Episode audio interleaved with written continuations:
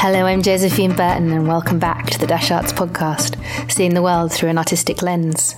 And particularly welcome back to this series, exploring what happens to identity during moments of great change and trauma, with a focus on Europe. As at Dash, we're in the thick of e-utopia, exploring what it means to be European and what we mean by Europe. It's very hard to talk about contemporary Europe without acknowledging the impact that the collapse of Yugoslavia has had across the continent. It's had a huge impact on me over the last 20 years through the artists I've met and the shows I've made. We've devoted this podcast to the former Yugoslavia, the six or seven nations that it eventually split into, and the heartbreaking aftermath of its wars. And particularly how this splintering shaped artists who grew up in the thick of it and changed the artistic output of its nations. Over the course of the episode, I interview artists and historians who can speak to the great loss and pain of this fragmentation as well as give us new perspectives on what Yugoslavia really meant to its artists. Milena Dragićević Šešić is a professor of cultural policy and management in Belgrade. He's written extensively on Yugoslavian arts, including works on borders and maps in contemporary Yugoslav art and theatre in the context of the Yugoslav wars. I met Milena about 20 years ago and still remember her incredible knowledge on the former republics within Yugoslavia and the complex individual politics at play. I jumped straight into asking her thoughts on how the loss of Yugoslavian identity affected the artistic output coming from its former nation. Do you feel when you look at the artists that um, that were practicing, who were making work across music and theatre and as well as visual art, do you feel that this shift in the national identities at the time did have an enormous impact on artistic work, or was it was the same? Was the work already happening, and was it just was there very little change? I would say that this shift uh, has a huge impact on artistic work in all possible sense, especially on artists that are from Bosnia, from Serbia, and partially from Croatia. The cultural space was Yugoslavia, and we truly identified as Yugoslavian.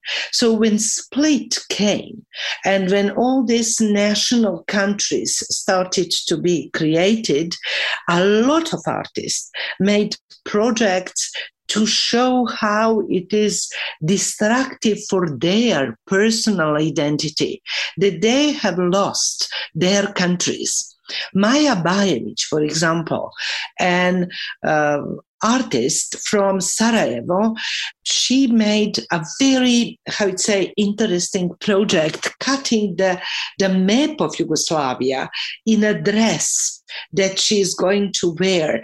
And many, there was a huge exhibition in Belgrade House of Youth in 95, the room with the maps, because the, the artist became obsessed with maps, with um, uh, trying to uh, to, to, to see what happened and how to, to which what were the now the new borders how we can cross those new borders. Last year i spoke to Maja Milatovic Ovadia for our podcast on secondhand memory where we focused on trauma cycling through generations. She was amazing and the podcast was fascinating. You can definitely dig it up through our archives. Our current focus on Yugoslavia gave me an opportunity to return to her Maja is a theatre director, an academic, and a lecturer at the Royal Central School of Speech and Drama in London, and has directed over 20 productions for the principal national theatres in the former Yugoslavia. She has a keen interest in theatre practice in post war societies and a great understanding of her native Yugoslavia. I asked her for some of the context on the fundamentals that Yugoslavia was built on. If the identity of Yugoslavia was not drawn on linguistic terms or on um, ethnic terms, I would be really interested for you to just reflect, just from your own perspective, what would you have considered the national identity of Yugoslavia to have been in the 20th century, late 20th century, leading up to the 90s? Yeah, so uh, so Yugoslavia was uh, first an idea uh, in 19th century, and then it was formed as a uh, as a country after the first uh, Second World War, and it was called Kingdom of uh, um, Serbs, Croats, and Slovenians. And then in 1923, uh, I think it became Kingdom of Yugoslavia. So it was based on on idea of unity of uh, South Slavs. Uh, so after the Second World War, it became a Socialist Federative Republic of Yugoslavia. That was uh, a kind of made of uh, six uh, republic. It was confederation, and it was made out of uh, six republics. So that was the kind of setup. So it was really multinational and uh, secular uh, uh country that uh, that uh, formed after the with this kind of uh, uh self uh, uh, um, samoupravni socialism how would I say that in English as how you say them self government socialism. It was a particular um, particular well, way of of socialism uh, and also, what is important is that it was in between East and West. That it didn't, especially from 1948, it didn't belong to Eastern Bloc. Uh, so, so there was dispute with Stalin and Tito. So, so um, Yugoslavia kind of uh, became um, uh, uh, uh, moved away from the Eastern Bloc and uh, was uh, kind of positioned with the non-aligned movement. So Yugoslavia was one of the founders of non-alignment movement, and it was positioned between East and West with what is also very important: liberal travel policies. So people of Yugoslavia would uh, could travel uh, everywhere around the world. It was actually one of the really great passports to have in uh, 60s and 70s and 80s. So, so that was uh, Yugoslavia. So, so like in schools, I remember that we would uh, write uh, like uh, essays. Uh, or we will alter Cyrillic and Latinic writing.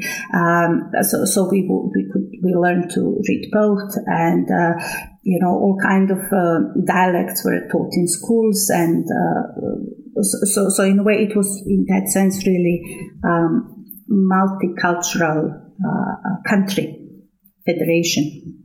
It sounds so kind of extremely idealistic, doesn't it, um, as an idea? And now in our days, with these fragmented societies, this this kind of concept seems just extraordinary and I mean, what's interesting, I've got sort of two questions. Is do you think it was an answer? Was it socialism that gelled it together, and then as socialism formed, it was just impossible? There was nothing else that united the country other than that's politics. Or uh, I mean, was it sustainable? That multicultural, multilingual, secular kind of commun that, that's that that's the, the size of the country. I mean was it could it have ever been sustainable? Are we being uh, entirely optimistic by thinking that identity could last? I think jury is out there still. Uh, i don't know. Personally i think uh, it could be sustainable because uh, how i see this uh, um, this whole thing Yugoslavia really existed. Uh, so when I say in harmony, I do not uh, think uh, in any uh, by any way that it wasn't without conflict and that it wasn't without questioning. So so I would say that that uh, the older bits and pieces coexisted, and uh, as long as they could would be in dialogue how to change, improve, and adjust, I think Yugoslavia would exist. Socialism did um, hold it together, but in a way that uh, socialism offered security. So if you speak to people uh, uh, who, who grew up, in, like my parents, and uh, yeah, uh, we all remember, and even I, when I speak to my friends, uh, growing up in Yugoslavia in 70s and 80s was very secure. Um, a kind of reality. Like you knew that the schools were free, that uh, uh, so education was free and and, and uh, equal for everyone. Then uh, med, you know medical uh, support as well as housing. So th- there was this kind of um, notion that and a sense of community was was strong. Of course, there were uh, issues of how the countries ruled, and then um, late seventies, eighties, the economical issues start. Um, uh, happening, but all those things could be resolved without war. Uh, but we didn't choose that uh, that option. So I would say that it is based on ideology and ideas that multicultural state could exist. socialism was important part because it offered this kind of uh, social security uh, for for people. Uh, Yugoslavia was ready to go through transition uh, in 80s, so after Tito's death and in 80s, but somehow this, and there were options like with Ante Markovic and uh, people were talking uh, through art and through politics and through uh, academic work about uh, how Yugoslavia can readjust and reshape uh, its uh, political how it works politically but also kind of economy uh, should, should, should it go more towards uh, liberal uh, ways of liberal market economies and how and, and stuff like that. But but then somehow in that conversation the nationalistic options jump in and overtook the the conversation and then uh, nationalism was uh, very seductive. And also, it became uh, the only conversation that started happening, and inevitably it lead, led to the to the break to, to war, not even breakup like uh, Czechoslovakia that uh, uh, separated peacefully, but it, it led to uh, this nationalistic. And national populism actually led into the into the uh, into horrible wars that we had. Maya, thank you. That's so clear and so helpful to hear. Do, do you um, does one see that reflected in art? I mean, can you see this uh, this sort of these utopian ideals continuing through the eighties and then increasing kind of more kind of nationalistic cultures emerging through the in the arts? Are that was that conversation taking place in the art? Yes, during eighties the. Uh, somehow the, the alternative culture start ha- happening and flourishing in Yugoslavia. So, so that culture was uh, questioning uh, this uh, kind of how to uh, uh, questioning uh, uh, um, socialism and also you know taboos and and and kind of what's uh, it was critical about uh, about society. So so that was huge and very important exhibition uh, that that happened. So so kind of uh, as only life can put together you had the same summer you have those two events that were coexisting and fighting and that's where the fight began do you go through multicultural art that's critical and that that is uh, contemporary and and kind of uh, alternative and looks uh, to, to forward and change or do you go with this uh, populistic nationalistic myths so unfortunately this other option won in serbia in, in late 80s you start having in the repertoires uh, of um, serbian theater a lot of um, place with uh, national uh, themes. So that we're referring to again Kosovo myth as very important myth of uh, of uh, cultural identity uh, or cultural memory, and then plays about First and Second World War that were kind of um, presenting myths as historical facts and that were placing the ground for, for these uh, narratives uh, of that, that will then kick in when the war kicked in of uh, Serbs being um, always the victims uh, of their own goodness in a way, and they always sacrificed for the, the this ungrateful, uh, ungrateful other. Also, what is noticeable in, in, when the Yugoslavia started falling apart was that you had to, and Dubravka Stojanovic, a, a great historian, uh, she analyzed that and talked about it in her her books. How actually, in order to uh, change the main narrative and main identity of um, Yugoslavia, you had to uh, completely undermine Yugoslavia to, to, to kind of uh, uh, question it and to, to, present it as non dysfunctional uh, prison So, so quite often uh, it was used that Yugoslavia was uh, Tamnica Naroda, which is the prison of people. And uh, so now this nationalism is going to liberate people from that uh, that prison, and that was done through culture and through education, because culture and education are kind of two main uh, uh, uh driving forces of creation of cultural identity, and then cultural identity very easily can be uh, linked with national identity uh, education, but but also culture. So so you could follow like um, theater repertoire. So one is this kind of historical place that would glorify this uh, um, this past and those myths of battles and and this kind of formation narratives.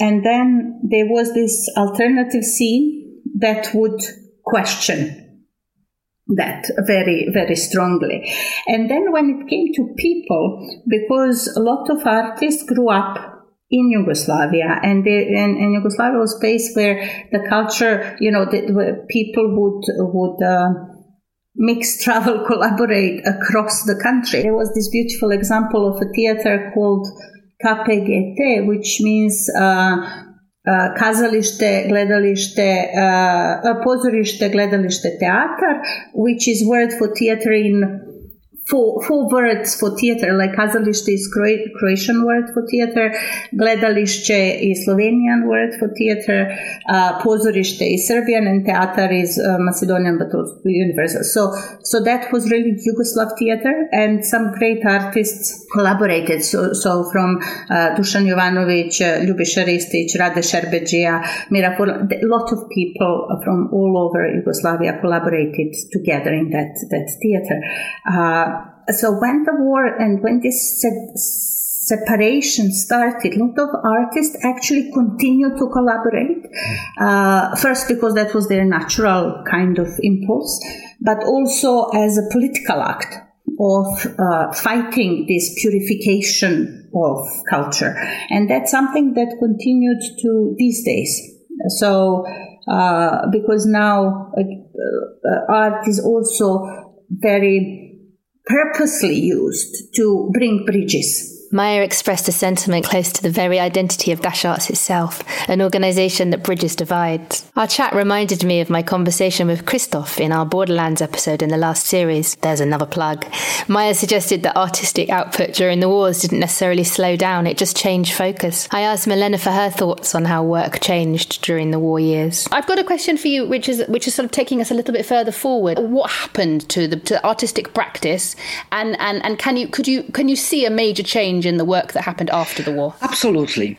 During the war, of course, in Sarajevo, it was a question of survival. And the artist was seeing their ethical responsibility to create arts and to offer to those survivors in Sarajevo at least some moments of reflective uh, and joint, you know, because in the war, you are in your apartments or you are in your cellars under the bombs and so on. But then when you come, still under bombs, in a theater, you feel that you are part of the group of the people who think who fight and who wants something better in future so the, the art was extremely important of course you can't compare for example uh, three four years of isolation of sarajevo and same in Srebrenica. Because in Sarajevo, you had a critical mass of intellectuals and artists. That is the reason why it was so uh, much more difficult in smaller cities, also under the siege. Srebrenica was all the time under the siege, but it was a rural population that was put in one, once upon a time, very small city. So, what I wanted to say is, of course, art helped us in Belgrade also to feel human dignity to, to see that among us there are people that are questioning our politicians, our decisions, our prejudices, stereotypes, and so on. I'm not saying that it doesn't mean that there was no other artists who were making what we call patriotic kitsch. There was a lot of patriotic kitsch.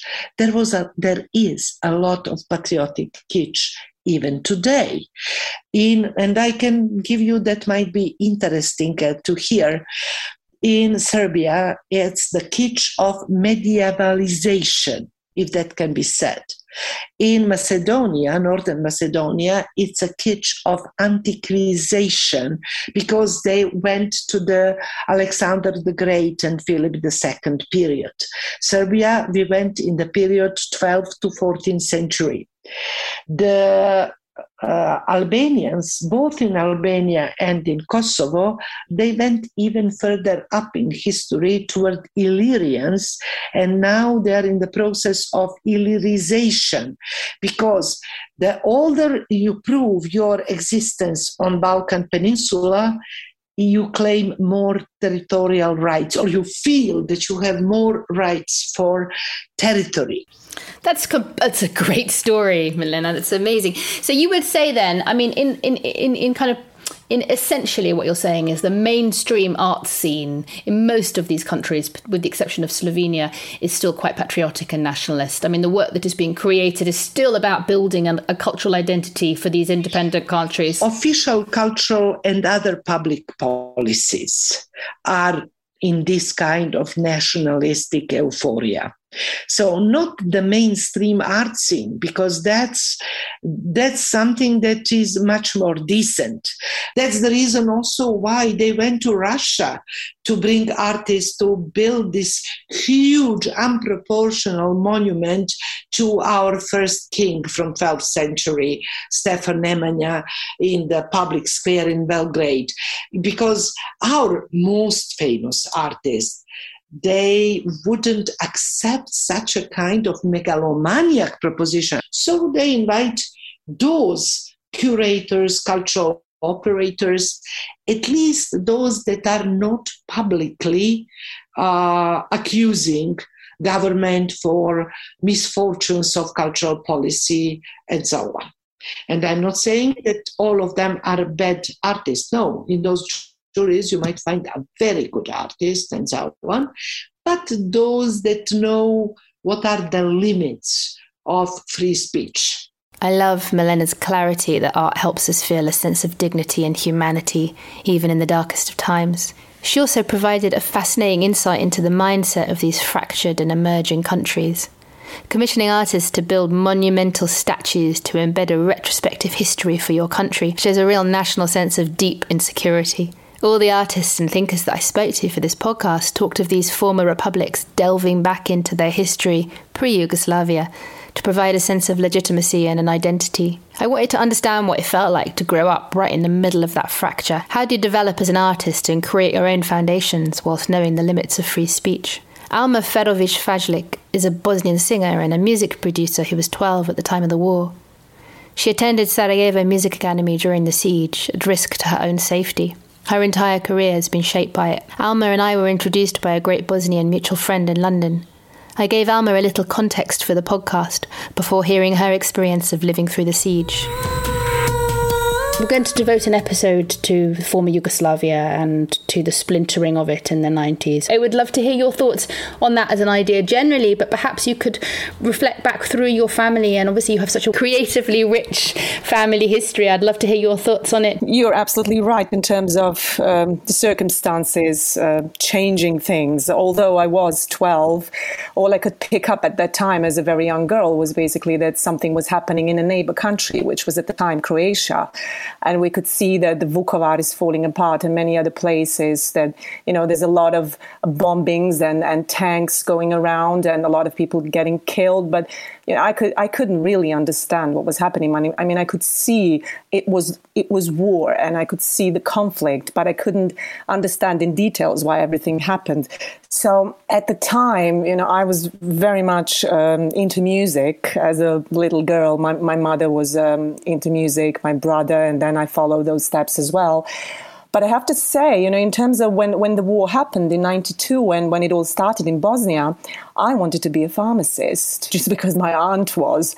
So at the time when, when we were under the siege, all I could do was play with things, play with dolls, uh, but play with, with um, medicine, medications at the time, because that was what we were receiving as, as a medical help um, from abroad. But then you know, throughout the t- uh, 1992, um, as I was basically stuck in my flat with my family, I mean, still remember it, it's still so very vivid in my head.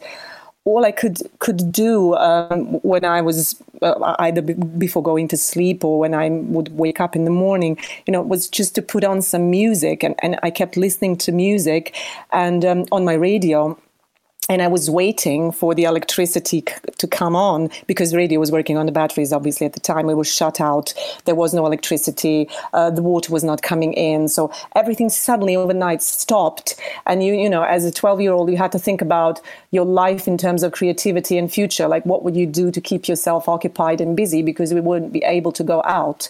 So I have to say, the crucial point for me in terms of, of choosing a career and becoming an artist was the war time was the time under the siege in Sarajevo. So um, I've decided to enroll at the Academy of Music in Sarajevo. And I remember as if it was yesterday that um, we couldn't really use any of the crossroads in, on, in the streets uh, in Sarajevo because they were all covered with snipers and it was very dangerous. And once I've even um, calculated, like um, I was counting how many crossroads I have to get safely to uh, to my academy, and it was it was twelve, and uh, only seven minutes uh, the Academy of Music is away from my flat. So you can imagine how many times I was risking my life to go and study and enjoy, you know, and develop myself to uh, to the music. And um, it, in, in a way, it was kind of inspiring. I mean, this might sound really strange, but the whole situation of, of, of you know, life still happening under the siege was somehow inspiring in a very weird way um, in terms of artists, in terms of artistical um, life in, in Sarajevo. Some incredible things were happening, and, and some incredible artists started working that are today very well known in the world and very recognized and established. So, um, so it's something that I have to say I reflect on would. um, obviously one side of my face is completely covered with horror and another side of my face will be covered with a little smile because i do remember some good things about it as well. And also um, you know it's something that is forever with me and it's something that has formed me as a person and i don't think that i would ever have enough courage to be who i am today and to be doing what I'm doing today if I didn't go through this terrible, horrific experience. Alma, that's an extraordinary introduction. Um, amazing. Thank you so much for, for painting such a vivid picture and such a um, powerful picture. Thank you. So what's interesting to me is is is um, what kind of happened afterwards because obviously that was just such an extraordinary time and then the world sort of forgot about Sarajevo right? The attention left and and there must have been it, it must have felt like I mean I'm just uh, second guessing so I'd love to hear your thoughts but it must have felt like a double failure right? A double rejection because you've rejected you lost an identity uh, and out of the ashes of that identity became a new country which was really struggling do you do you have memories? I mean, how was it? What, what happened to you? Did you did you leave after the war, or did you stay? I mean, what are your reflections about what happened after that, after the um, siege was over? Um, well, I have to say, our identities were changing throughout the four years. I mean, I, I wouldn't, I wouldn't say that we've changed once. You know, we've changed almost um, on, a, on a monthly basis because we kept waiting for a, a peace. We kept waiting to actually hear that something is going to happen, that the bombing is going to stop, and that we can walk out freely. Uh, it was in, in, in 1996. Okay, so the war, 1995, sorry, so the war is coming to an end. And the day when we could hear the streets are like free to walk of people going down into the main street called Titova Street, which is the name of President Tito from the time of Yugoslavia. And it's, it's still named Titova, Titova Street. I could see the rivers of people going and just like looking up, looking up the hills and looking up whether it's really true that we're not going to get um, shot. So I, I, couldn't believe that those uh, 12 crossroads i'll find me free to walk by and that i'm not going to be i'm not going to be running anymore i'm just going to be walking like as, as every other normal person it felt like golden age in comparison to what's happening today.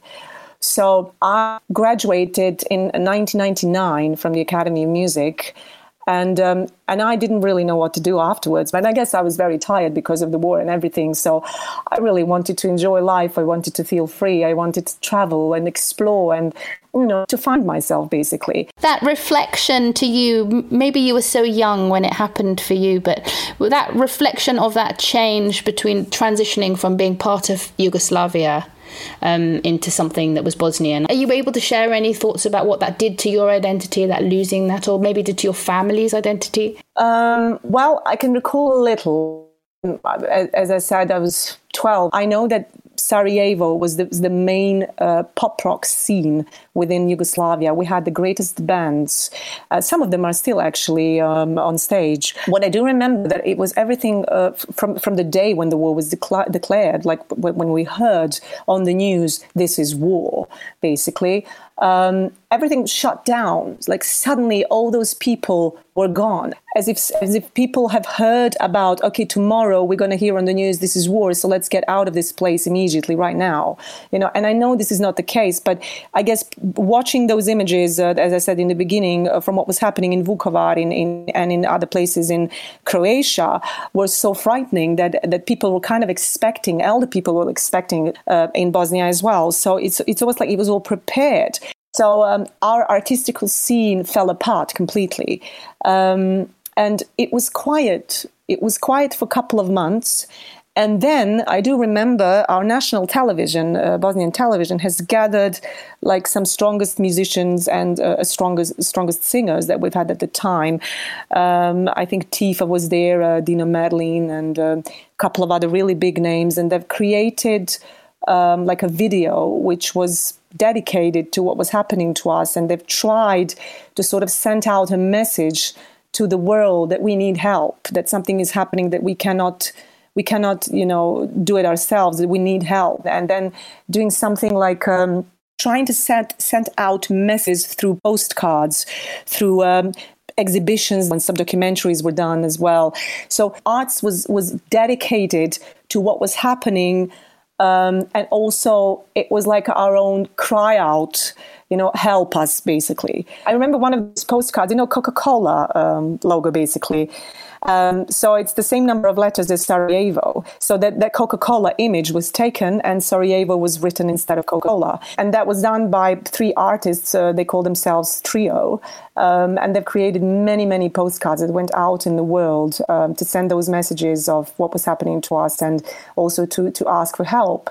So we, we really were left alone. I have to say, in the beginning, we, we didn't feel that anyone was was was trying to help or anyone was doing anything or that anyone even cared. I'm realizing as I listen to you that um, the war um, and the siege and the aggression from other con- neighboring countries catalyzed an identity for Bosnia very fast. And I'm sort of not real- I'm only realizing that now as you talk. I hadn't really understood properly the creation of Bosnia after that. You know, from '92 happened very fast too because you had to. You were being attacked. Yes, yes. We, we, at the time all we wanted is independence, you know. And even even now, when I when I reflect on that, you know, when I uh, listen to that music of the kind kind of eighties and nineties um, in in Bosnia and you know within the, the former Yugoslavia as well. You know, if you can pick up some artists, you can see the similarities. You know, you can see that that was once one country. You can really hear that within the music, within the production side of it. I've only discovered throughout the, the, the wartime when I was kind of close with friends and, and going around and like when they were dividing us in, in sort of, oh, are you a Catholic or are you Orthodox or are you Muslim or are you whatever you I mean, that never happened before the war. We've never talked about those things. And suddenly it all mattered. Suddenly it was all on top of the list of everyone to talk about that, you know. Alma, do you think the music um, culturally became less rich as a result of those divisions. I mean, do you see in the late 90s and early, you know, the last, you know, the early part of the 21st century, has the music of Bosnia changed? Yeah, everything's changed a lot. I have to say, um, I think we're not as developed as some other countries within the region are. Um, like today, I can't think of two female vocalists, you know, two female performers on the pop rocks on the pop rock stage of Bosnia. You know, we are, we have, as I said, we have a huge gap, and I'm not sure when we will create enough opportunities to fulfill that because um, nothing is changing. You know, within the last ten years, everything's the same or even more. Um, and what I, what I what I didn't say uh, when I've mentioned about the golden age um, after 2000, and I think maybe 2004, maybe 2005, things went down the hill again. So um, somehow the money was disappearing out of the country, less less opportunities to work. Um, you know, not a lot of jobs again. You know, so something has again happened and things were going downhill. And it's still like that. You know, it's really, we're not really at the good place, I think, uh, uh, right now in Bosnia, in any respect, I have to say, economically or in any any other respect, and plus obviously the pandemic and recession and everything that was happening. Mm. Can you can you tell us a little bit about your own practice as an artist? Because I, I, I mean, I, you're you're a wonderful musician and a wonderful performer, and I, I, you know, I've really enjoyed my little journey through the internet listening to your music, and and you and and you have quite a diverse practice as an artist, but and, and sometimes quite, you know, you speak out about kind of political things through your work. Uh, are you able to tell us a little bit about it? Um, well, after I've uh, completed musical theatre course in London, um, I decided to stay. I didn't want to come back home. And um, on that journey, that eventually was seven years journey or seven years um, life in in London, um, I've had the most incredible variety of of different experiences and and and, and different paths that, that I could sort of explore. And I think one of the main things that have happened was the was the opportunity that I got to uh, work on the development of uh, the musical theatre piece, uh, the Lord of the Rings musical, composed by A.R. Rahman, double Oscar winner from India, and Finnish group Värttinä. So I was called in um, in a studio to do a demo for um, for this score and to sing some of the music, just because my vocal sound and uh, which, which, was I was told that after after I've auditioned was different, and the difference was my background, my story. Um, and, and they've called it uh, the Balkan pain within a female voice. So they could hear that I'm carrying something, my background, something from home, and that I can strongly feel pain. That was something that I will certainly never, never forget. But within that um, experience, um, something that is very, very strongly connected to the war and something that I felt deeply that I have to do was a dedication through a musical document to the genocide that has happened in Srebrenica. This story was, was so deeply in me, like buried in me, but I had to somehow dig it out and turn it into a musical document that I felt strongly I needed to left behind one day. That was a short burst of Alma's beautiful Srebrenica, which will also play out our podcast later. Her professional fearlessness is totally inspiring and clearly rooted in those days during the siege. There's a great deal of pain, but Alma clearly has so much hope for her people and the reach of her music. Rigels Halili, who I spoke with in the first episode of this identity series about Milos, is originally Albanian. His work focuses on the musical culture of the Balkans and explores how this culture has been forcibly shifted. He shared his thoughts on the effect music can have. There, there have been some changes, but but in the but I would say the the situation is still remains very tense. Music is always part of uh, a political frenziness, a political uh, fight, especially the in the last 20 or 30 years. And this has not changed from the time I, I, was doing my work in, in Yugoslavia, in the former Yugoslavia, in Serbia, in Sanjak, in Kosovo, Montenegro, Albania. This has not changed. Culture, it's still a political matter. I, I believe culture is political because we very often, we people who deal with culture, you take a sort of a political stance as well. So what is what has not changed is the idea that that our culture is better than their culture, or our songs are better than their songs. So this idea of putting something that is uh, borderless into national borders, this has not changed in the Balkans. However, what has changed is the involvement of uh, of the younger generations. Um, they do not want this way of thinking.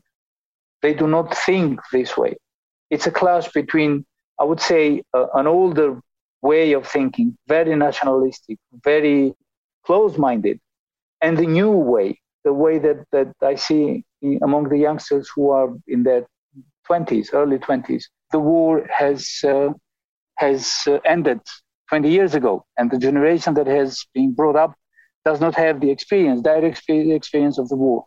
Can you um, just tell me a little bit about the research that you did into the epics?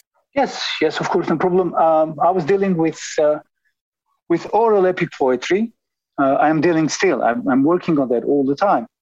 Um, and uh, there is a group of uh, songs which are called variably in the in in, in Bosnian and Serbian they are called krajišničke. In Albanian they are called krešnika.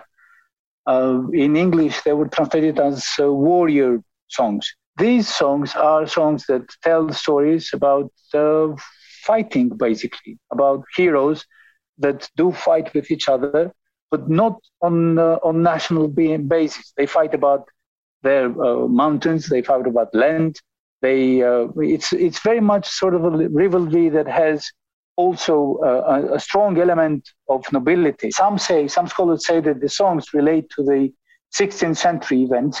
There was a group of fighters uh, that were fighting in on in the day border between Bosnia and uh, Austria uh, at that time, Habsburg Empire, the Muji and Halil Hrnjica, the two brothers.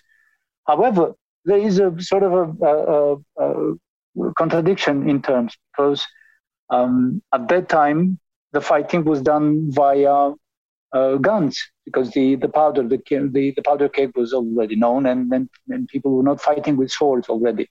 Whereas in the albanian songs uh, especially in the albanian songs there are no uh, there are no uh, guns at all.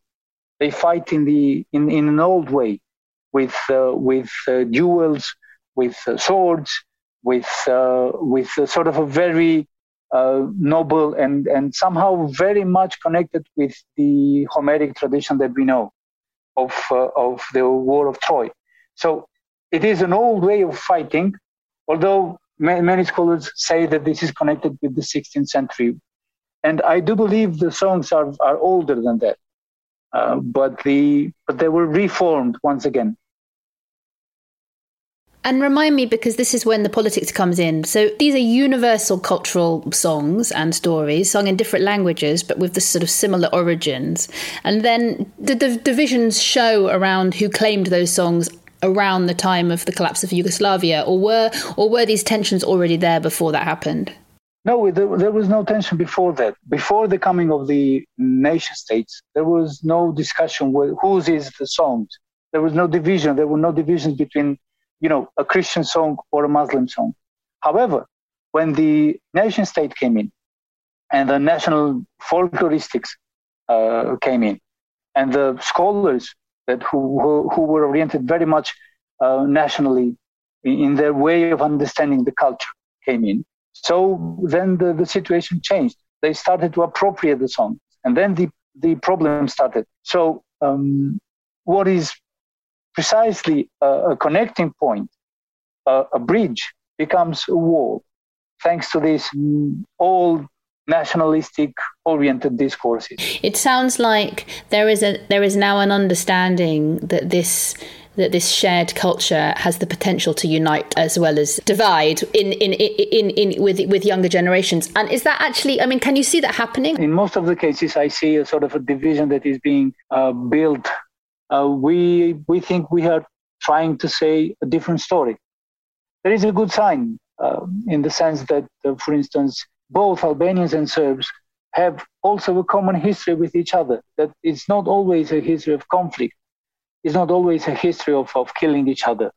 Quite the opposite. It's a history of neighbors that sometimes have fought with each other, but also have had a social life. It's the reality that, that we're looking for and not the vision the political vision of enmity or eternal uh, friendship or eternal uh, enmity. Both of these constructs are not useful. I asked Maya about the fragmentation of national identity that Rigels talked about so poignantly through the recent politicization of these ancient oral drinking songs. Yugoslavian identity had to be undermined in order to fragment.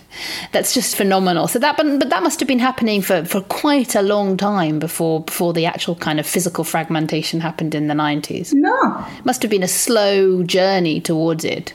You don't think so? No, it happened in, uh, in less than a decade. So it was really like few years. So, so when you when you follow the repertoire and stuff, it was like mid '80s, and that's what. Um, what was interesting uh, to, to distract, destroy something you, you don't need a huge amount of time because there was just enough money and political will to undermine it it just happened very fast. Yeah it happened fast. So uh, and there was this kind of determination for that thing to to to, to happen. When i'm thinking now about culture and and uh, very interesting that so after the second world war yugoslavia built uh, over 300 cultural centers even in the smallest towns and villages so you still have them when you walk around. But during the war uh, those cultural centers were used as uh, places for torture and execution which this uh, ideological element. Uh, it, it wasn't only enough to kill people, you had really to kill their uh, identity, uh, cultural identities. That's why all these kind of um, uh, churches and mosques were uh, demolished. But also these cultural centers, which were very Yugoslav, because those were the places where uh, theater and concerts and exhibitions will come. It kind of pose the question of significance of culture, this need to destroy culture. Um, when I was uh, in Poland uh, in 2003, I, I was surrounded by some extraordinary artists, poets who had all lived in Sarajevo. I remember this unbelievable night where they were singing poetry, singing songs and reading poetry together, and they were all cultural backgrounds and all you know all religions, and they they embodied exactly what you described Yugoslavia to have embodied. They were still in such a state of crisis in denial about it. It was really extraordinary that they hadn't processed it. You know, for 10 years on, they were still scattered in exile around the world. And they said, you know, we don't really understand what happened. My neighbor was, was Catholic. My, my best friend was Jewish. I'm Muslim. I mean, you're like, it was this sort of unbelievable sense of, and, and then, you know, suddenly overnight something changed.